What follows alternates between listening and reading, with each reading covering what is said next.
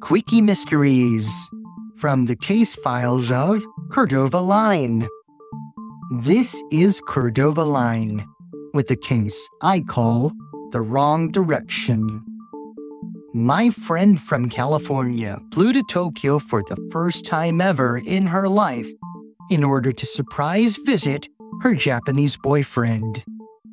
However, he canceled on meeting up with her for their date the previous night, and now she wanted my advice on whether her relationship with her boyfriend should continue or not.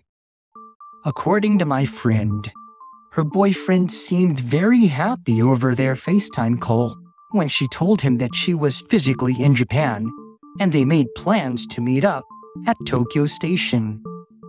But he called to cancel their date an hour and a half before their meetup time because he said he boarded the Yamanote line but realized that it was a train going in the opposite direction and that there would be no way for him to get to Tokyo Station in time. I was heartbroken to hear what my friend was going through. So, I looked her in the eyes and told her the only thing I knew. I told her that her boyfriend was full of it and that she needed to break up with him immediately. Let's take a step back. Do you know why I said that? I'll give you a moment to think about it before I explain. Okay, let's see if you figured it out.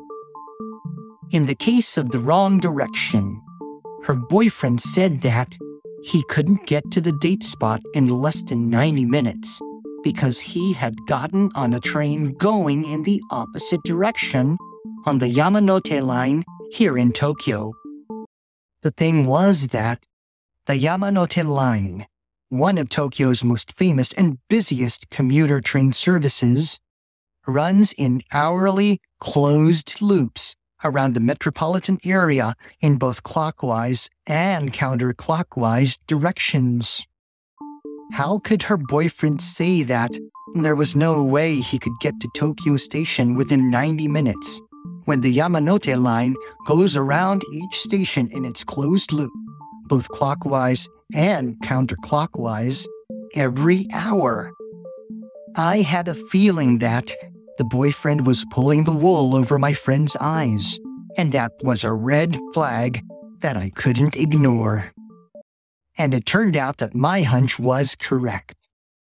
My friend confronted her boyfriend about his lie, and he confessed that he was actually married with children and couldn't sneak out of the house the previous night. My friend cut off all ties with that jerk, and she eventually met and tied the knot with a great guy the following year. And that was the case I call the wrong direction. Come back again next time, and I'll share another case with you. See ya, fellow detective. Listen to the next episode of Quickie Mysteries, wherever you get your podcasts, and see if you notice it too.